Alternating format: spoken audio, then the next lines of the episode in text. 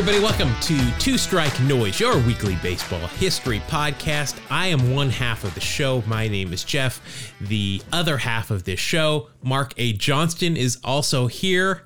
Mark, welcome back to baseball, my friend. You know, uh, for the last few days, I noticed uh, the sun was shining a little bit brighter. The air was a little cleaner and crisper, and baseball is back in the air, and, and I'm a happy camper. Think next week at this time we will have spring training games. Well, I don't think. I know. I mean, unless unless there's a hurricane that hits both Florida and uh, Arizona, we should have spring training baseball next week. So very exciting. Let's hope so. Well, not for the hurricane thing, but let's hope for the baseball. No, thing. no, right. Yeah. Thanks for clarifying that, man people were probably thinking I was pulling for hurricanes. Very confusing, I know. hey, just speaking of this, I, I talked to you about this before we started, Mark. Baseball social media right now is an absolute mess. Since the, the, the lockout ended, I've stopped the Rickey Henderson post today. We went 95 straight days of posting Rickey Henderson facts and pictures and videos. Got a lot of people following, a lot of people commenting. It was great. We got to talk Rickey. MC Hammer, a big fan, apparently. I'm kind of laying low on the social media for a little while, just taking a little break. And it is just a mess with the old school versus the new school out there right now. And it's just a lot of gatekeeping that is unnecessary. This is not coming from any of our listeners, but I just want to remind everybody if you're a baseball fan, it is not your job to dictate how others enjoy the sport. That is a great point. it, it, it is a bit chaotic out there as I've I have heard. These sides have drawn the lines and yeah, sounds like a lot of fun, except it doesn't. It's taking its toll on me because I see things and I want to respond, but I'm like, I'm just not going to be part of this problem. Just old school, new school cannot really get along, apparently, at this point. And it's not even about the universal DH, it's about other things. And it's just, ugh. We did a pretty good show on the DH if anybody wants to go back and listen to that one. Yeah, you know, I challenge you if you have not listened to every every episode of a, uh, of our podcast to do so because we have got some bangers way back in the day. I mean, you know, oh, yeah. we've got what this is show 157. My gosh. So you've wow. got a, a lot to choose from if you haven't been with us from the beginning. And we appreciate everybody that has, everybody that's listening to all of them, uh, you know, now that they found us, and, and hopefully we get some more people as well. The great thing about this show is that you can go listen to old episodes and nothing has changed because it's history. Yeah. So we don't have to worry about that. You know, and I noticed that. I noticed that this week, all of a sudden, some uh, some baseball podcasts that had been absent for a while. Oh, we've got a new episode. Doesn't matter to us. Uh-huh. No, no, no. We're always we we're sticking with you through thick and thin, folks. We, we do. Uh, today, Mark, March fifteenth is when this show drops. Did you know that today, back in 1869, the Cincinnati Red Stockings became the first professional team to ever play a game of baseball? This is the day. That's wow, start of an era. This is awesome. Yeah, the National Association of Baseball Players said, "All right, you can pay players to play this season." There it was. The Red Stockings that year posted a 57 and 0 mark is I am guessing they did not play another single team that paid players. Yeah. If you wanted to play for a team, they were the team to play for. Yeah. You want to pick up a check. Yeah, definitely. That that is the only perfect season in professional baseball history as well. 1869. The Red Stocking. The Red Stockings. Uh, a couple of days from now, another anniversary and this this is just so up our alley. I wanted to talk about this. March 17th, 1986. Cactus League game. My boy Carney Lansford is credited with a two-run inside the park home run as the A's beat the Guardians 5 to 4 or 5 to 3, excuse me. Now, the way this happened is uh, ball hit out to uh, Mel Hall. Remember Mel Hall? I don't remember if he was a left or a right fielder. Yeah, one of the best haircuts in the game, right there. Yeah, I think Mel Hall is actually also on our do not talk about list. yes. Yeah, yes. I think you're right. Yeah, Mel Hall is currently in prison for 45 years, so we're not going to talk about why he's there. But what happened is he hit a, a ball, it got past Mel Hall, went all the way to the fence, and while Mel Hall was there trying to get the ball, uh, his jersey got caught on the chain link fence and he was unable to get to the ball because it rolled away from him. So he's stuck to the fence and the ball is just out of his reach while Carney Lansford is running the bases. Julio Franco, I guess he must have been a left in left field at this point. Julio Franco, the shortstop for the Guardians at that point, ran out to get the ball, but once he saw what had happened to Hall, he started laughing and did not pick up the ball until Lansford had already scored. I wish Uh, there was Lansford video for wasn't this. the slowest player ever, but he wasn't the fastest either. So it's uh, that's some, that would also been helpful to see the old chain link out there doing its job. This is an 86 too, when the Guardians were, you know, major league quality. Mhm. That That's right. they chose the Guardians for that movie franchise for a reason. And this, I don't know, this might have been the reason right here. right. Uh, I, it should have been in the movie, frankly. That's that's some good stuff right there. By the way, Mark, last week we, we brought up Mr. Belvedere and Yes, uh, we we were going to start a Mr. Belvedere podcast because we're big fans. Well, Yes, absolutely. to nobody's surprise, there are already several Mr. Belvedere podcasts. Tea Time with Mr. Belvedere. Uh, there's also my favorite, Mr. Belvedere's Corner, amongst some others. I couldn't find one, though, uh, in any of these podcasts where they discuss the episode The Field, which includes appearances by Henry Aaron, Ernie Banks, Johnny Bench, Reggie Jackson, Harmon Killebrew, Mickey Mantle, Willie Mays, and, of course, Robert Goulet. I Bob Goulet. Bob Bob Goulet, man. I would put one. that team up against the Springfield softball team any day. You know that would be an epic battle, wouldn't it? I don't think I think this team would mop the floor with them. I mean, there's some good players on the Springfield team, but let's see, every one of these is a Hall of Famer.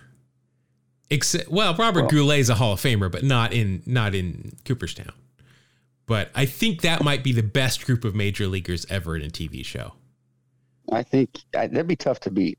Plus, you've got Bob Uecker there too. He was playing as well. He was a catcher. Even better. Mark, we're getting close to a thing that we do in the uh, in the BP segment here during the season where we talk about debuts.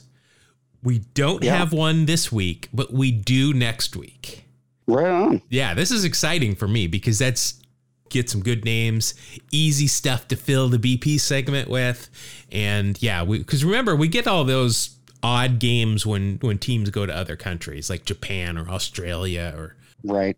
I guess England was in the middle of the se- in the middle of the season, but those early games, we've got a debut next week, so we're going to talk about it. Even though it's not a big debut, we're still going to talk about it. Speaking of usual BP segments, we've got trivia. I ask a question because last week we brought up your favorite player, Lynn Nolan Ryan Yes. He was the answer to our trivia question last week in terms of the only player that has played for all four original expansion teams and only those four. He's also had his jersey retired by three of those teams the Angels, the Rangers, and the Astros, which makes him the owner of the most retired jerseys. So I ask the question of how many other players have had their numbers retired by multiple franchises? Mark, did you come up with an answer? I did. Uh, 11. Uh, well, you're you're somewhat close. You're you're a bit over. The answer is actually eight, and uh, Oh, one of these. Three. Yeah, only but but the, when you got a low number like that, I mean that's it's a good percent that you. I could have guessed 345. I then you been way off. But yeah, then you've been really off. So the answers are as follows. First of all, there is Frank Robinson, who actually has had his jersey retired by three teams as well. So I kind of misspoke last week when I said Nolan Ryan was the only one to have it retired by three teams. But Frank Robinson had his jersey retired by the Reds, the Orioles, and the Guardians. He's up there. nice. Next, we've got Rod Carew, Hall of Famer Rod Carew. Okay. Twins and Angels. Yep. Obviously, he's a Hall of Famer. I was referencing the Beastie Boys there. Next, we've got Casey Stengel, who his jersey for the Yankees has been retired as a player, and then I think the Mets as the manager. So that's a little bit, little bit suspect. But it's Casey Stengel, so we're gonna let it go. Right. Uh, this guy Henry Aaron, uh, not as familiar with him. Hammers and Brewers. Um, yeah, and you know what? I I uh, did a little reading on that guy recently. Uh, he had some power, okay. of course, the hammer, Henry Aaron. Next, we've got Rollie Fingers, who sure A's. Okay. That's an easy one. Who would the who would the other one be? Milwaukee. There you go. Very nice. The Brew Crew. Next, we've got Reggie Jackson, another Oakland athletic, as well Sure. as a New York Yankee. We've got Mad Dog, the Professor, Greg Maddux, the Hammers and the Cubs. Yep. And then finally, Carlton Fisk. Any team that has the word socks in their name have retired his his jersey number. Fisk might be the only one that's got different numbers retired, though, right? Because he's 27 and 72. Oh wow. No, I I didn't think about that. Usually these guys are very particular about their numbers. Yeah, I don't want to say for sure. I mean, Robinson, I'm not sure if he had the same number everywhere. I'm going to look that up. I, I just thought of that as we were going over that. So there we go. Those are the eight players that have had their jersey number retired by multiple franchises. We got several answers, but only one that was complete, and that is one of our usuals, Chris Cook. He came in with all eight of them there. Congratulations. And uh, I've got another question that I'm going to let everybody think about until next week. Mark, when was the first time two Hall of Famers managed a game against each other? Ooh. Oh, I have no idea. Is you asking me? I don't know. Yeah, well, I'm going to give you a whole week to think about it, but Oh, okay, good. Hall of Fame managers who managed against each other. And this is not retroactive, so it can't be somebody that had managed and then after they stopped managing were, were inducted into the Hall of Fame. You got two guys there that could be wearing their their Hall of Fame jackets in the dugout if they wanted to, managing against each other. And that would be great. Nice. Like if they were exchanging lineups, they go up there in their Hall of Fame jackets, carrying their busts. I think this is this, this should happen. Absolutely. All right, Mark, we're gonna have the ground crew come out, clean up the uh, the seeds that are all around the area where you were standing. Yes. For me, I tried some some I tried to dip, uh, and it didn't Ooh. work, so I regurgitated a lot of stuff. So they're gonna pick that up. Yeah, that that stuff will do that to you. Have you ever dipped? I am going to take the fifth on that. Yes, in fact, I've got some interesting stories about why I quit. I have never even touched chewing tobacco, and I don't plan on it either. Well, it used to be everywhere, you know, and it was free. And I was, you know, in the clubhouse 14 to 16 hours a day. So I would get bored and I started trying it and I haven't touched it in years. But uh, that's the only reason I was ever using it. Ugh. Yeah, I remember Yeah. working around the, the baseball team in, in school. The Coke bottles are, you know, Yeah. Just- gross. oy. All right. Well, we're going to let them take care of that because I'm not touching that, frankly. Uh, and let us get right into the main segment of the show this week. I am excited about this because, Mark, a couple of weeks ago, you did a story on the Louisville Slugger bat and the history of the Louisville Slugger Company. Yes. It was a it was a great episode, and prominent in that story was Pete Browning. Yes, he was. Very prominent. He was the first player to use a bat from Hillerich and Bradsby, which, of course, those bats are better known as Louisville Sluggers even to this day. But after editing that episode, I looked up Pete Browning just to get a little bit more insight into him. And after reading a couple of articles about him, he fell kind of right into my sweet spot in terms of doing a, a segment about him. You tend to gravitate towards the tragic stories, and. I tend to migrate towards the addicts and the weirdos. And this guy kind of fits both of the bills here. So this is a this is perfect for our show. Pete was known as the Louisville Slugger long before the Bats were called this. It was a good nickname because Pete, he was born and he died and he's buried in Louisville, Kentucky. Spoiler alert, I guess he's dead. I mean, he died in 1905, but yes, he's no longer counted among the living. But as I said, Pete grew up in Louisville where he was a great baseball player, but also, as many great athletes are, He uh, also starred in other sports. Those sports, figure skating and marbles. Now, now skating, I got it. That takes some real athletic ability, right? You got to build up those leg muscles, coordination. Skating is hard, and that is a great way to to do something other than baseball. Marbles, though, marbles just simply prepares you for being awesome. Apparently so, yeah. I don't know anything about marbles, so I can't expand on what makes you awesome. But uh, there you go, marbles. I guarantee you there is a marbles league, something where you can earn money playing marbles somewhere in this world. Part of the tragedy of Pete Browning was the fact that he suffered from mastoiditis. And I hope I'm pronouncing that right. It does not sound good, and it isn't, frankly.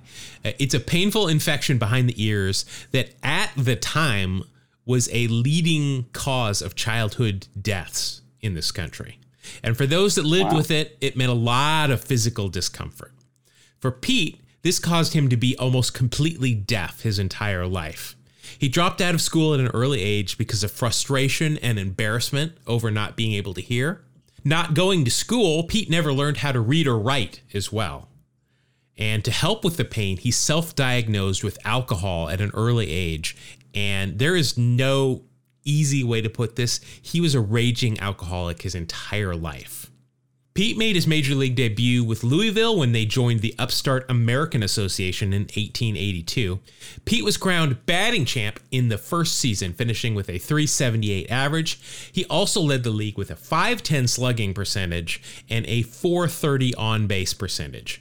His 223 OPS plus, as you can guess, was also tops in the league.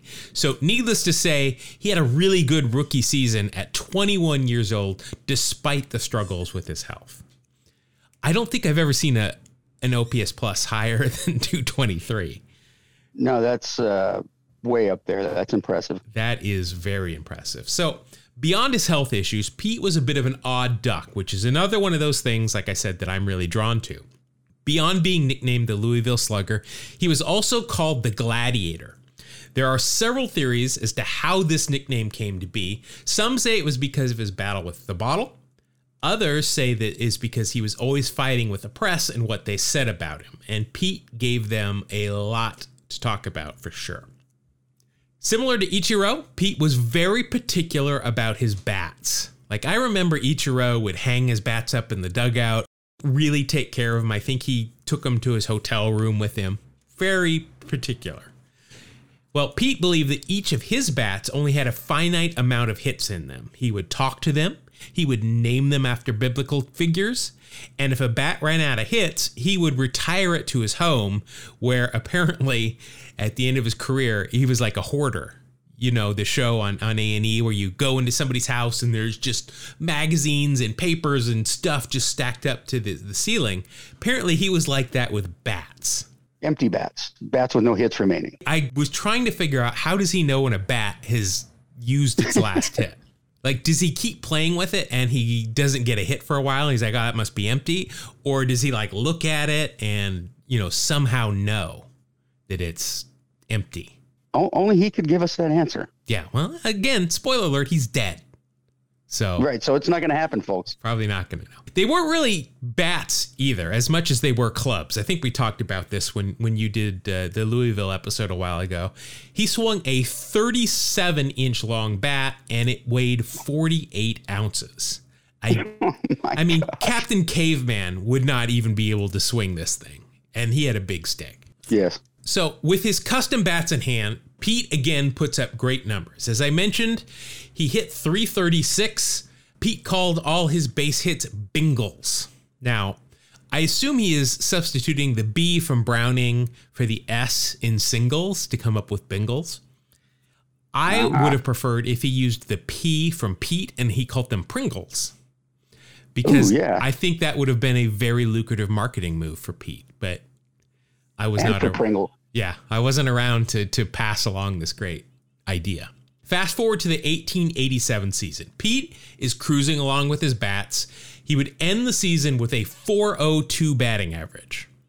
Uh, he also accumulated a 464 on base a 547 slugging percentage. He stole 103 bases and knocked in 188 RBI. None of those wow. led the league. wow. Yeah. Former Speaker of the House Tip O'Neill of St. Louis actually hit 435 that year to win the batting title. That's a good year. Yeah, it's a pretty good season. Yeah. Okay, so we know his bats are obviously imbued with some sort of magical hit juice, but Pete did some other odd things to get all those bingles. Pete knew that having good eyesight was the key to being able to hit. He called his eyes lamps, and he took special care of them in what we would probably call some odd ways, but can you really argue with a 400 hitter? If he was having trouble at the plate, he would wash his eyes with buttermilk. Okay. I don't know if he's like dropping it in his eyes or if he's just like dunking his head in a vat of buttermilk or what. He would wash his eyes with buttermilk. After that, he would rub his eyes throughout the day, thinking that this would brighten them. Okay. okay. While on road trips, Pete would stick his head out the window of the train and try to catch cinders from the engine in his eyes to cleanse them. What? Completely understandable. Uh, this makes complete on. sense, right? Oh, yeah. In fact, uh, folks, don't try this at home or on a train.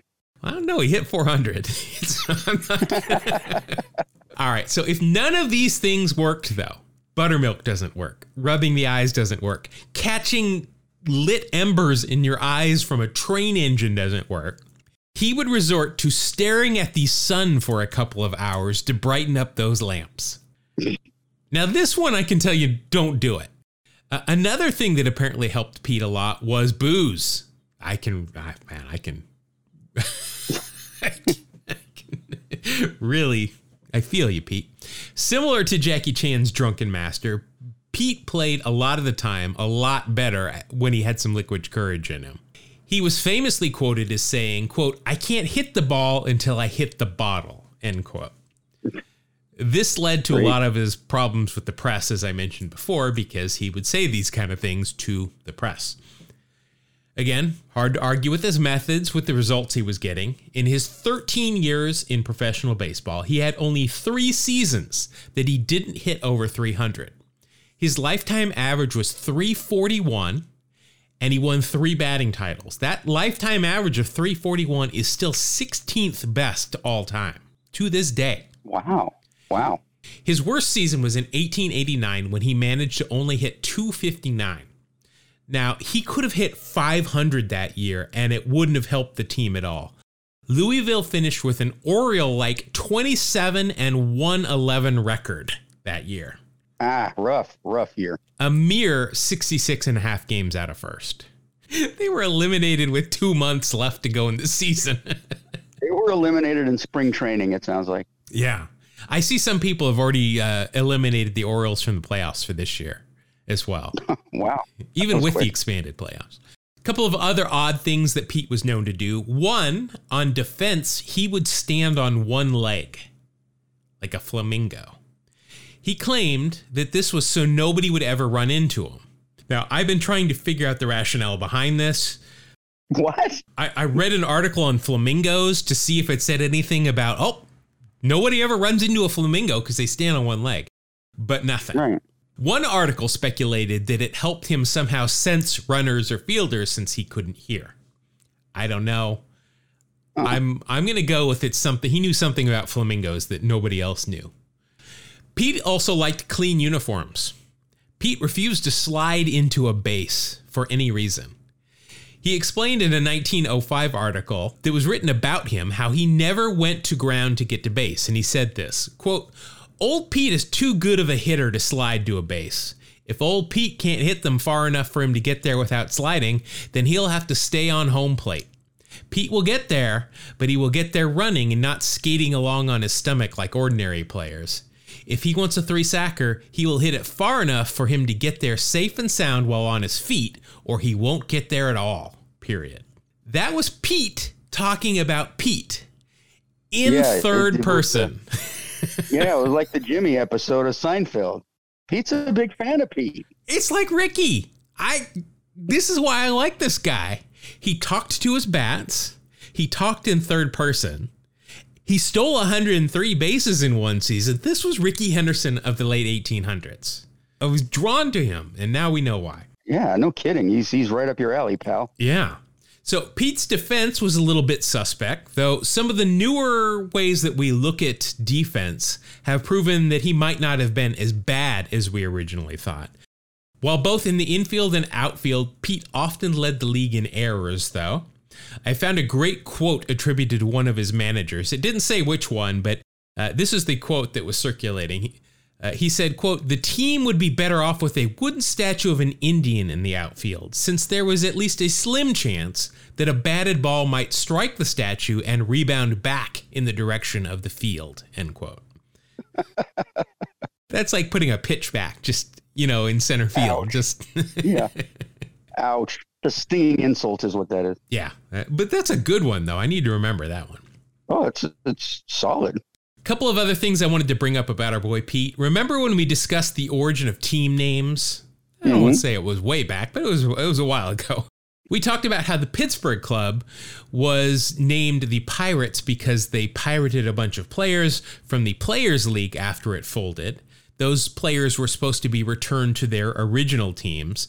Well, one of those players that they poached was Pete. He was one of ah. those one of those guys.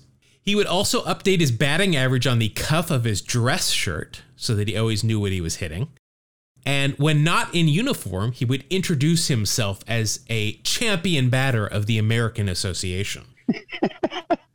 All right, you're winning me over. I like this guy too. I'm wondering if if if he just said that, you know, if anybody asked him or if he'd just walk up to people and be like, I am a champion batter of the American Association. He would uh, say, Nice to meet me. Yes.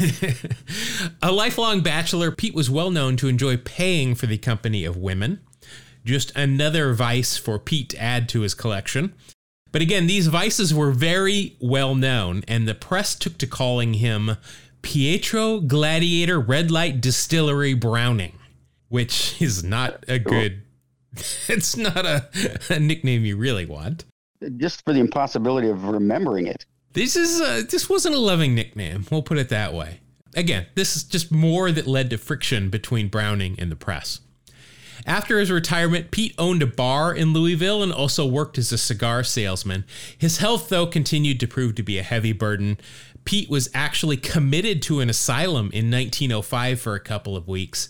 Later that year, he passed away in a hospital. Beyond his other ailments, Pete was suffering from cancer, advanced cirrhosis of the liver, to nobody's shock, and brain damage associated with his mastoiditis. Geez, that's a that's a rough uh, list of, of ailments. Yeah, he really did suffer his entire life and you know the the alcohol was his way of kind of getting through it. But I mean this right. this guy had a lot of adversity. He's been on the Veterans Committee ballot several times for the Hall of Fame, but remains on the outside. Just looking at his uh, his baseball reference page here, there's a good deal of black ink here. That 1885 season was just he had a year. Uh, let's see, he played in 112 games, which was the length of the schedule there, 174 hits. He led the league in average, on base, OPS, and total bases. That f- year in 1887 when he hit 402, I mean, that was another just great year. 118 RBI, that was 103 stolen bases. Just was a great, great hitter. And if you look at his defense, wow. These are a couple of his years error totals 35, 23, 35, 26, 44, 46. Wow. So, I mean, there were a lot of errors. I mean, again, he's playing up the middle, both in the infield and outfield. The gloves were almost non existent at that point. You're playing with some really primal uh, equipment at that point. So maybe cut him a little bit of slack there. But looking at the similarity between he and other batters, according to baseball reference, here are some names Cool Papa Bell, one of my all time favorites. There's our boy Tip O'Neill, Shoeless Joe Jackson, Nap Lajoie, Paul Waner, Honus Wagner. He is really comparable with some of the all time greats in baseball. He just didn't play that long because of his health. Pete Browning, though, definitely an interesting character. Sounds like it. That was good, man. That was uh I I mean I knew very little about him, but uh you definitely got that right. He was an individual. Yeah. I, I believe he is pretty well represented though in Louisville, Kentucky around the uh the the factory where Louisville sluggers are made. I also saw that at one point, you know, he was buried in Louisville and he had a, a really rough tombstone. His name was spelled wrong on it. And you know it just kind of fell into disrepair. But some baseball fans got together and they bought him a new tombstone that listed all of his accomplishments in baseball. Obviously his name was spelled correctly. A real big figure it sounds like in Louisville Kentucky. And certainly you know one of those pioneers in baseball that should have been a superstar. But uh, boy sure. some real real tough health problems baseball has a number of tragic figures it's one of the things that makes uh, this sport unique and, and kind of special is the uh, the personalities that uh, and that's what that's what our show's about really. All right. That's going to wrap up the main segment of our show today on Mr. Pete Browning, the Louisville Slugger, Gladiator, and uh, Pietro Gladiator Red Light Distillery Browning. So there you go. All right, Mark, let's uh, head into the uh, final segment of the show. I kind of forget what it's called. It is time for everybody's favorite cardboard and wax based 1v1 co host v co host exhibition. It is time for Wax Pack Heroes.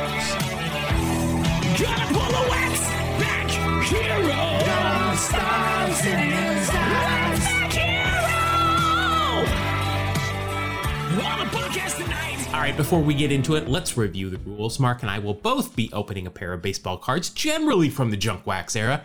We will look at these cards and get credit for each player's baseball reference war from the year of the pack we are opening. However, whoever has the highest war total at the end is proclaimed the winner. But there are some qualifiers that can add or subtract from your score if the player is wearing real stirrups that we can see sanitary socks beneath. That's an extra tenth of a point of war because that's good. But if they are wearing the dreaded two in ones, that is minus half a point. No es frio. If they have anything around their eyes, meaning sunglasses, glasses, glasses, a monocle, or even goggles, extra tenth of a point of war. If they're wearing sweatbands with their jersey number or caricature on them, extra tenth of a point of war for each if that player won an award that season MVP, Cy Young, Rookie of the Year, Gold Glove, or was an All Star, extra tenth of a point of war for each.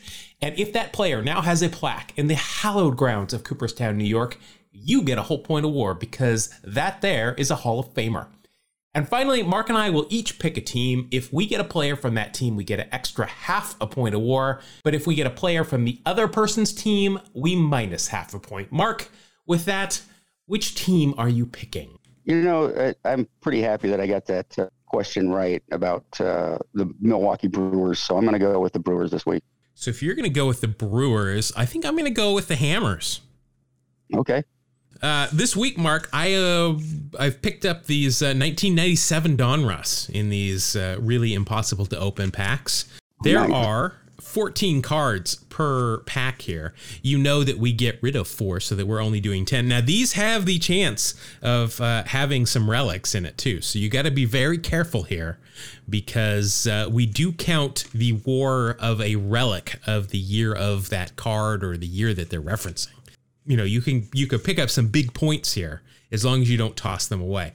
Would you like the one in my left hand or my right hand? Been having really good luck with the right hand. Okay.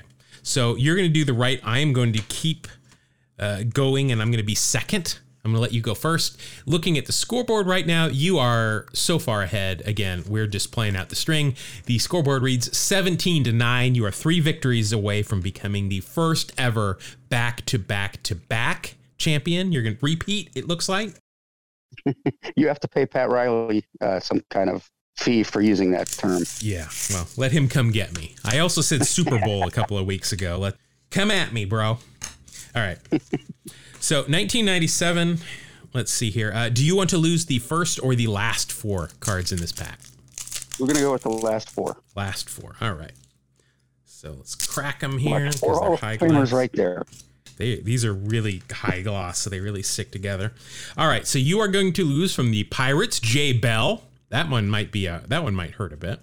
From the Orioles, Rocky Coppinger. Okay. Uh, the Brian Hunter that is not L, not Brian L. Right. Hunter. This is the Astros, uh, Brian Hunter. And uh, our buddy Joe Table, Jose Mesa. Uh-huh. All right. So we're going to start off with a catcher. That's always good. We like catchers. Here with the Royals, Mike Sweeney.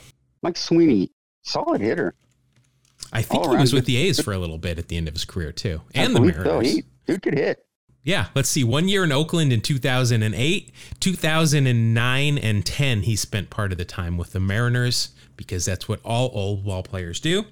Let's see. We're Right. looking at 1997, five-time All-Star. 97 was his third year in the big leagues. Only appeared in 84 games. Uh, let's see. Seven home runs, 31 RBI, 242 average, 73 OPS plus, and all of that equates to a WAR of 1.0. And there is nothing on this card that is going to help you out.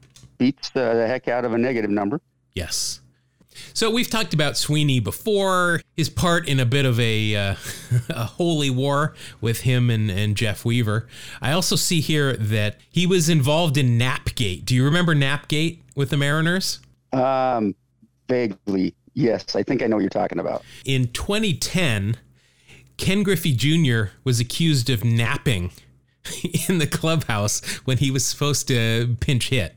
He, he said he challenged anyone who said Griffey was asleep to stand up and fight me. Again, another come at me, bro moment. But Griffey, Trial ne- by combat. yeah, Griffey never denied that he was napping, though. That's interesting. All right, so uh, you're on the board there. Next, you have got a another Astro. It is James Mouton. Wow. Yeah. Uh, one of the biggest names in Astro history. Why is that so? sarcastically. I, no, I'm, Well, I re- boy, I remember him. Uh, he is. I, I don't remember him being this pedestrian though. Uh, eight years in the big leagues, a 246 career average. In 1997, it was his final year with the Astros. He only hit 211, had 23 RBI, and a 63 OPS plus. All of that is a minus 0.4 WAR. ouch. He does have eye black on. I cannot tell with the stirrups though. They no, those are definitely two and ones because they're wrinkled. Oh, he's killing me. Yeah, so that that will even out there, and that's going to get you just a minus 0.4. Okay, moving on. Next, you have got another one of these guys we pull every single week. And we're doing 97 this year. This is, this is usually we're in the late 80s or early 90s. Uh, it's Mark Langston here with the California Angels. Mark Langston, uh, solid left-handed starter that threw smoke. let's see, Mr. Langston in 97. He was 36 years old.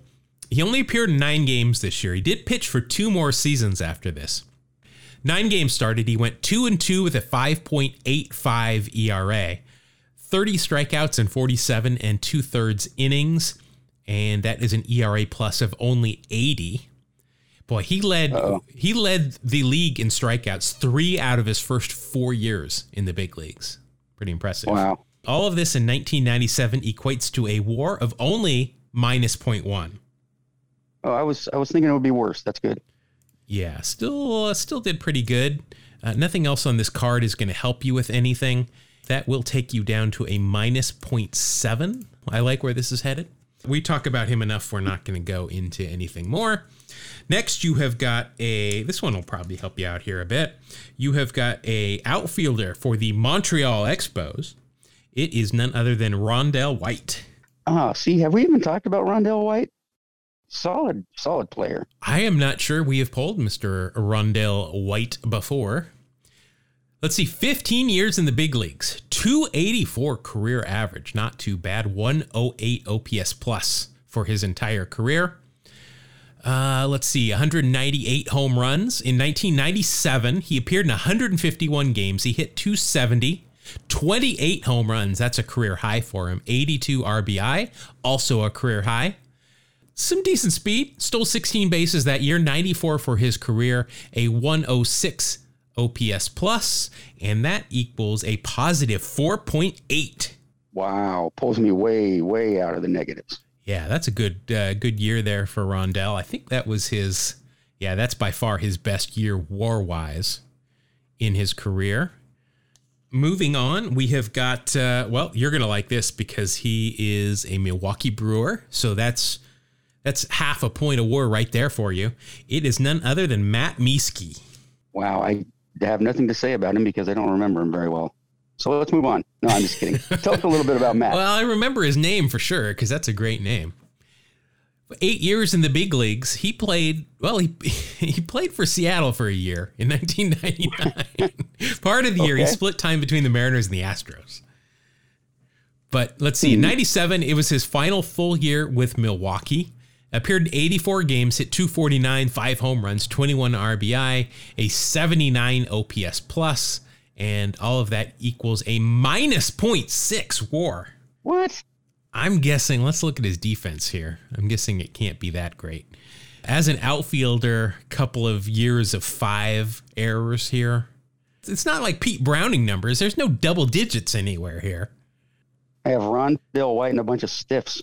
Yeah, but do remember he is on the uh, he's on the Brewers, so that's going to wipe most of that out. You'll just be a minus true. 0.1. All right. Next, uh, this is a uh, a common name here for us. Uh, it, good news for you too. He also has uh, he also has flip downs.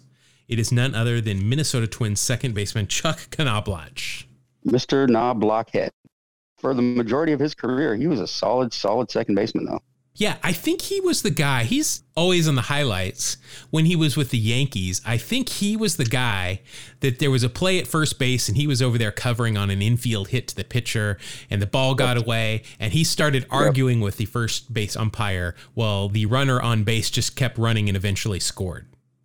I remember that. I think it was him because I think the Yeah. the uh, the New York Post or one of those papers had Chuck Knoblauch head was the was the headline the next day. Th- That's something you don't want to do right there. You can argue with the umpire all you want, but let's make sure that time is out. Let's see. Good news for you. 1997, final year in Minnesota. He was an all star and he also won a gold glove that year. Wow. So let's see 156 games, 291 average, 390 on base.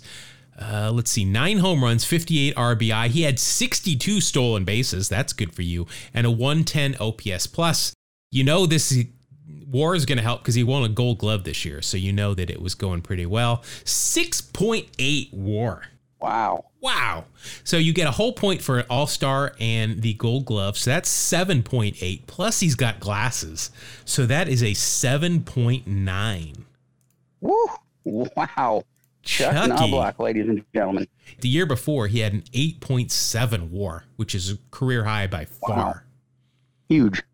Hit some good years, but then also, uh, you know, couldn't throw the ball to second, or uh, couldn't throw the ball to first at some point. When he was signed by the Yankees, Buster Olney, then with the New York Times, predicted that Knoblauch and Derek Jeter would form the greatest double play combination in history. Okay, well, you know, not all predictions uh, are, are solid. Yeah, that is a very bold statement. Very bold. Uh, also, here it is confirming that uh, it was Jeff Nelson on the mound for the Yankees, and uh, Travis Fryman bunted. Knoblauch covered first, and then it all uh, all went to pot after that. All right, next you have got. By the way, you're at 11.9, and you have four cards left. This is going to be a big score for you here. Uh, unfortunately, his brother just passed away, uh, I believe, two weeks ago. Here he is, first baseman for the A's. It is Jason Giambi. Well, we've said plenty about Jason. I loved me some uh, Jason Giambi when he was on the A's, and then I hated him, and I've not forgiven him.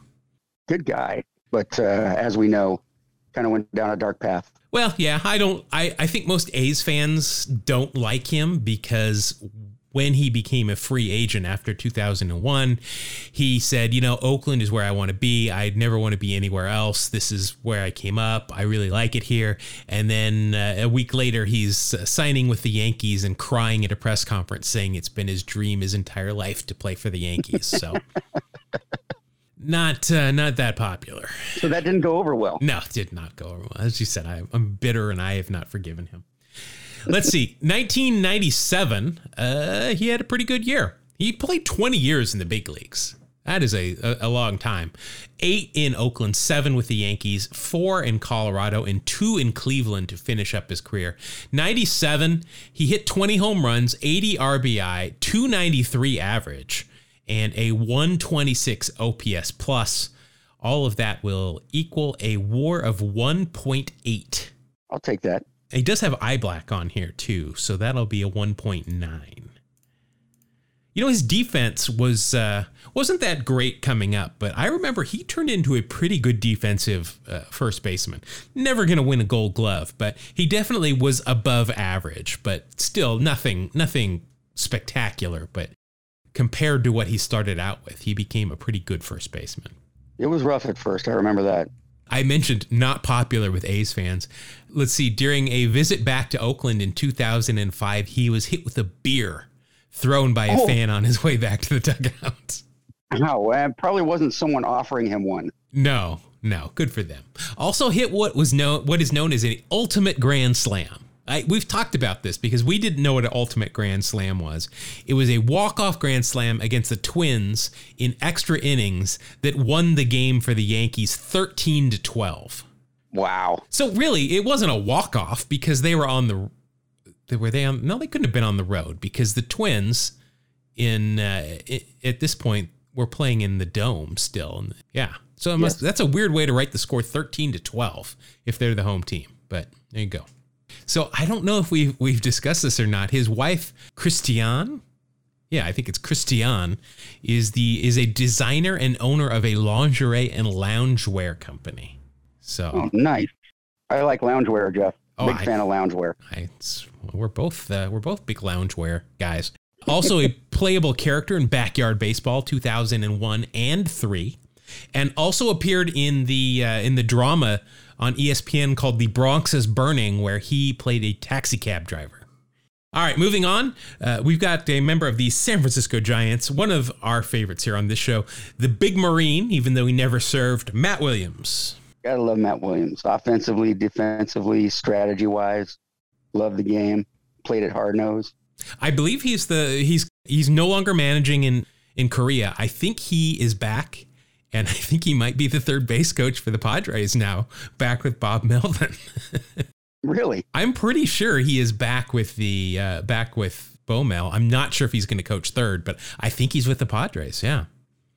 Let's see. Matt Williams, 1997, his first year with the Guardians, hit 263, 32 home runs, 105 RBI, 101 OPS plus. He did win a gold glove this year, so that's good news for you.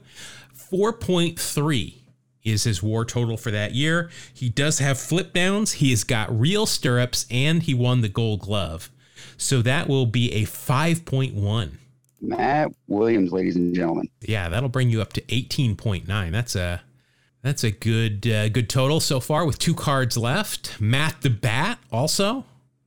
All right, so you're at 18.9, two cards left. This uh, this might be past his prime, but boy, I like this guy. He might need to be on the the do not talk about list. But uh, a pair of brothers that were both very good for uh, for a time in the late 90s, early 2000s. Brian Giles.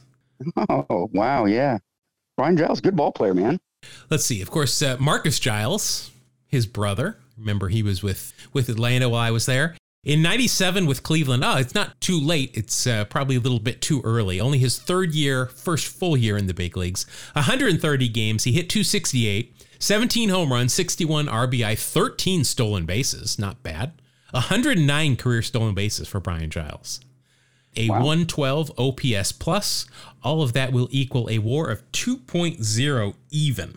Not bad. Nothing else on this card's going to help you out. Yeah, that's not a bad. You're 20.9. That is a very high score. Wow. Wow. And you still have one card left. I started in the hole too. So I don't know if you remember this. I vaguely remember it now that I'm reading this. Giles was a spokesperson for the for Nair hair removal products. I don't remember that. For some reason, do, but I also ask why.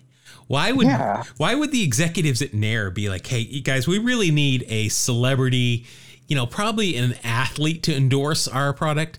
Hey, how about Brian Giles? Yes, there you go. That's the, that's who we were looking at. Yeah, I don't think he was that big of a, a star that like he should be making Nair money. All right, so you are at 20.9. You have got one card left. This guy played for a long time, utility guy, kind of infamous for one incident that we will get to here, but it is uh, with the Royals, it is Jose Offerman. Oh, man, Offerman. Yeah, most I think of him as a Dodger. Let's see, 15 years in the big leagues, six of it with the Dodgers, four with the Red Sox, three with the Royals, and then single years with the Twins, Mets, Phillies, and your Seattle Mariners. You know, maybe we should start giving out points if if a guy didn't play for the Mariners at all. if you didn't end your career with the Mariners, if if one of your last five seasons was not spent in Seattle, that's right. There's not going to be that many. No, there really won't be. Uh, 1997, 28 years old, appeared in 106 games, hit 297. Not too bad. Wow two home runs. He never had power, but he had some speed 39 RBI, nine stolen bases, 10 caught stealing that year. That's not good. He must have been hurt because he had some good numbers other years.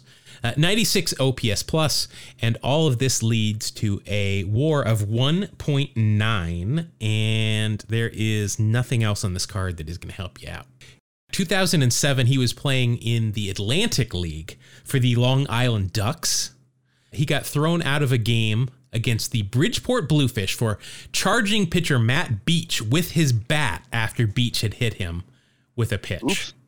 I remember that. There are pictures online if you want to see. He was suspended indefinitely. He was charged legally with two accounts of second degree assault. Yeah, leave the bat behind, fellas. Oh, Jose's got a temper. Yeah, he was managing the the Licey Tigers in 2010, and he got in an argument with the umpire about balls and strikes. Umpire DJ Reyburn, who I'm not sure if he's still a major league umpire, but he was at one point, and eventually took a swing at him and hit him with a right hook. Wow. Wow. Uh, also, the father of former WWE ring announcer JoJo Offerman. No, I did not know that.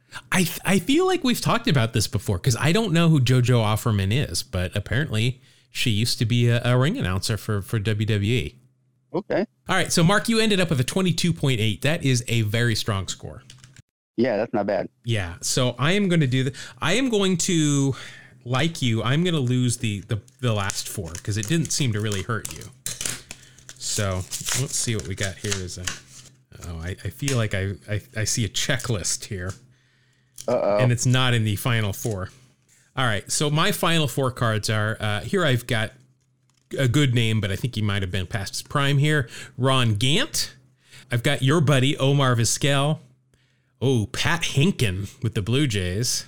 And John Wetteland with the Yankees. I feel like I might have just shot myself in the foot here a bit. Yeah, he could have got some. I think he could have got some points there. Yeah. All right. Well, let's see what we got here. Again, I am trailing 17 to 9, so I don't really have a shot, but let's see what we got here. Here with the Expos, I have got outfielder FP Santangelo. I remember. Boy, I haven't thought of that name in a while. Uh, so FP, I know he used to do. Uh, I think he did color for the Nationals, and or or maybe he is doing. He was doing it. I know at one point he was doing it. He also was an in studio host for the A's for the pre and post game show for a while. But uh, we'll find out where he is here in just a little bit. Let's look at his numbers first. Seven years in the big leagues. Uh, he ended his career with the A's for a year. So it's kind of the reverse Mariners thing. In 1997, 130 games for the Expos. He hit 249, uh, five home runs, 31 RBI, a 100 even OPS plus, and all of that will equal a 1.6. Plus, he's got eye black, so I'm going to actually start in the positive for once. There you go. Uh, so FP Santangelo was with the Nationals last year, until last year, but he has run into some some problems that we're not going to talk about because that's not what we do here. But he is no longer going to be on the Nationals broadcasts anymore. Next, I have got a Dodger. It is a Guerrero, obviously not Pedro Guerrero because these are 1997 cards. It's Wilton Guerrero. One of the best Guerreros to ever play for the Dodgers one of many Guerreros to play for the Dodgers, I feel. Yeah. Wilton Guerrero, he is the brother of Vladimir Guerrero and the uncle of Vladimir Guerrero Jr. Uh, did not quite have the success that either of those two have had, but he did play eight years in the big leagues, most of it with Montreal, four in Montreal, and then three in LA, and then a couple of other teams. 1997, actually, he came up with the Dodgers. His first full year was 97. He hit 291 four home runs, 32 RBI, and a 90 OPS plus. All of that equals a WAR of 0.1. At least it's positive. Nothing, and on the positive side. Yeah, yeah, nothing else in this card's going to help me. You know, there were so many corked bat incidents in the in the 90s. I have a hard time remembering them all, but Wilton Guerrero apparently one of them. In June 1st, 1997, he uh, broken bat grounder. His bat shattered and umpire Steve Rippley found the cork in them and he was uh, obviously tossed and suspended for that. All right, so this is a checklist card, but they do a cool thing with checklists. On the back, there is a checklist of cards. You know, as you get them, you would theoretically check them off. On the front, it is a checklist of career 500 home run hitters, and it's got a picture of Hall of Famer Eddie Murray. I will take it. Okay. Well, I guess you know what this this can't be of career 500 hitters. It is actually just a checklist, but it says 500 career home runs. I guess it's referring to Eddie Murray because I look at this and I see Travis Fryman, Greg Maddux, Charles Johnson, guys that obviously don't have that many home runs. But I'm going to take it's got his name, Eddie Murray, and it's a picture of him, so we're going to run with it. Let's see. Eddie Murray, of course, a Hall of Famer, eight time Gold Glover, member of the 1983 World Series team, Rookie of the Year, three Gold Gloves, three Silver Sluggers. 1997 was his final year in the big leagues. He split it between the Angels and the Dodgers. Not much as a 41 year old. he hit 222 three home runs, 18 RBI, and all of that equals a war of minus 0.1. He is a Hall of Famer, though, so I get a whole point for that and uh, that so it's gonna, it's gonna just be even. I was expecting great things, but I, I got nothing. Yeah, it was a little rough at the end there. At, you know, at least he didn't cost me anything because he's a Hall That's of Famer. All right, so I am uh, I'm at 1.8. I am not going anywhere quick. This guy was one of my favorite hammers when I was there. He is a two sport star, played both in the NFL and Major League Baseball. Here he is with the St. Louis Cardinals. It is Brian Jordan. Brian Jordan was a underrated ball player. I always enjoyed Brian Jordan. Uh, let's see here. He ended up playing 15 years in the big leagues. That is a good good career.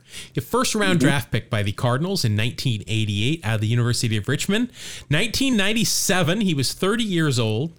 He was injured this year because, of course, he was. I've pulled him.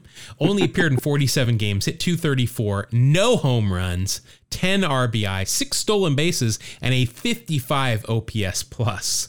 Uh, still managed a 0.8 WAR though. I'll take it. Oh, I wasn't expecting that. I'm just I'm moving forward in very small steps, but at least I'm not moving backwards. So he was injured and hurt that year. He came in eighth in the MVP voting the year before. I'm not going to get that. Yeah. Uh, let's see. He was traded by Atlanta with Andrew Brown and Odalis Perez to the Dodgers for Gary Sheffield. Now, I remember that, but I do want to mention uh, Odalis Perez unfortunately passed away last week. Just uh, oh, another wow. one of these names that we talk about quite often that unfortunately has passed away. So Jordan was drafted in the 1989 NFL draft by the Buffalo Bills, but he was cut in training camp uh, he then played for the Falcons. He played defensive back from 1989 to 1991, had five interceptions and four sacks in his career, and led the Falcons in tackles in 1991. Wow. Yeah, uh, very good athlete. You, you, you never really, his name isn't the first one that comes up when you think of two sport athletes. All right. Well, sticking with Atlanta, here is Hammer's third baseman, you know, he was holding the spot before Chipper got there. It is none other than Terry Pendleton. Ah, uh, yes. Let's see, MVP, three time gold glove, won a batting title as well in 1991. 97 was his second to last season. How am I getting these guys that are just winding down? 97, he was 36 years old. He played one season in Cincinnati, which I don't remember at all. Hit 248, one home run, 17 RBI, a 75 OPS plus, and a WAR of minus 0.1. That's why you don't remember. Yeah, well, let's see. He's definitely got uh, some flip downs here, but he also has the two and ones. So Oh, boo. nothing's going to help me there, and that'll just be a minus point one. I think you've got this one wrapped up again already. It's been a rough list of players so far, man. Uh, yeah, I mean, I am at I am at two point five, and I have got four cards left, or I'm sorry, five cards left, The title of your pack, good players with bad years. Uh, and uh, wrapping up the wrapping up the careers is is what this one is definitely Yeah, winding him down. All right, well here's here's another show favorite. Uh, I, I get the feeling this will be towards the latter part of his career. it is not a rookie card, obviously. With the Phillies, Gregg Jefferies. Oh, yes. Jeffries, who, you know, all despite all the hype, ended up having a pretty darn good career. We should all be so lucky. 14 years in the big leagues. Yeah. 1997. He was only 29 years old. You know, he only played for three more years after this. So he is kind of winding it down, but still, you know, a little bit better. Hit 256, played in 130 games. That's heartening. 11 home runs, 48 RBI. How many stolen bases do you think Gregg Jefferies had in his career? Mm, 104. 196. Wow. There were only six years in his 14 year career where he didn't have double digits. Three of those were his final three years, where he never played more than 70 games. And two of them were the first two, where he played in 35 games total. He stole Wow. 46 bases in 1993 and was only caught that. nine times. That's impressive. That is very impressive. Let's see. 1997, all this equates to a 1.1 war, which is about my average, and nothing else on this card's going to help me out. Okay, so moving on to uh, to my next player that's definitely a big name. Whether he'll get me anything, I don't know. Uh, we mentioned him earlier when we were talking about Chuck Knoblauch and his knobhead play. It is the pitcher that was on the mound that day for the Yankees, David Cone. David Cone, one of the, the best pitchers of that era. Yeah, he really was. Uh, one of those guys that people talk about, you know, maybe Hall of Fame in the Veterans Committee. Uh, 194 and 126 overall mark in 17 years in the big leagues. 1997, good news for me. He was an all star this year with the Yankees. He went 12 and 6 in 29 games with a 2.82 ERA, 195 innings pitched, 222 strikeouts at age 34. That's pretty good. Led the league in wild pitches with 14, but still managed a 159 ERA plus, and all of this will equate to, are you ready for this? 6.7. Wow. Plus, he's an all star, so that will get me a 7.2. Wow. That basically triples my score and uh, sets me at 10.8 for uh, David Cone. Uh, let's see. Let's take a look at his postseason. Man, eight different years he was in the postseason. Eight and three record with a 3.80 mark, or a 3.80 ERA, 111 innings pitched, 94 strikeouts. Boy, it's just some good numbers here. He won four different World Series, one with Toronto, and then three, I'm sorry, four with the Yankees. So five different World Series rings for David Cone. And of course, we know how many teams he played for because we talked about it just a couple weeks ago. So, of course, David Cone, 1999, threw a perfect game against the Montreal Expos. It says here that was the last no hitter by a Yankee until 2021. Oh, wow. And it, is, it was also the first regular season interleague perfect game. Huh. So, this perfect game was on Yogi Berra Day at Yankee Stadium. And Berra and George Steinbrenner had had a long running feud, and Berra hadn't been to the stadium in many years. He'd been boycotting it, but he agreed to come back for Yogi Berra Day. He threw out the ceremonial first pitch to Don Larsen, who threw a perfect game, of course, for the Yankees in the 1956 World Series that Yogi had caught. So that's interesting that then Cone throws a perfect game that day. That's great. Wow. Three cards left. I am uh, I'm at 10.8, well behind you, but I have got a Hall of Famer. I like it. Uh oh. It is none other than San Diego Padres closer and Hell's Bells enthusiast Trevor Hoffman. One of the great closers. Definitely one of the great closers for sure. 18 years in the big leagues.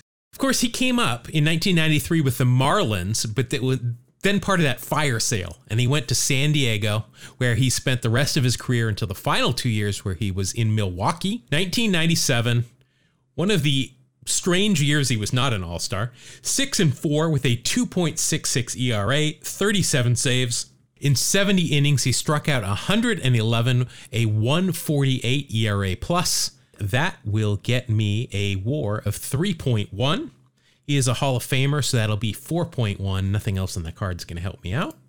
You know, for for such a dominant guy, he led the league in saves twice, but that is the only black ink on his baseball reference hmm. page.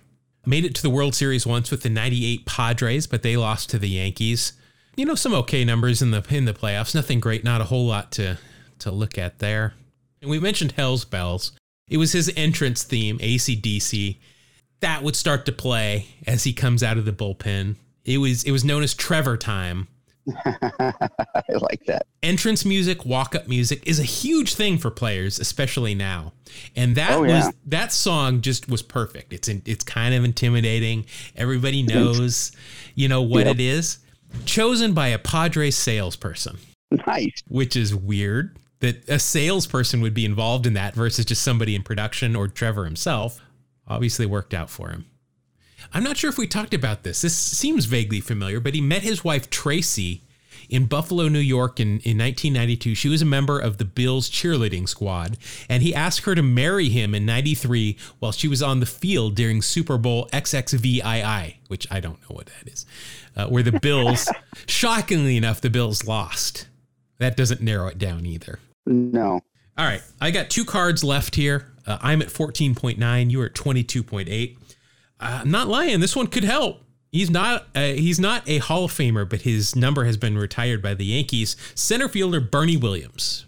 I think we've talked about Bernie a number of times and just the all around solid baseball player out there. and musician. Five time Yes. All Star, four time World Series winner, four time Gold Glove winner. Let's see. I think Bernie also holds the uh, the mark for most RBI in postseason. Either he or Manny Ramirez, one of the two.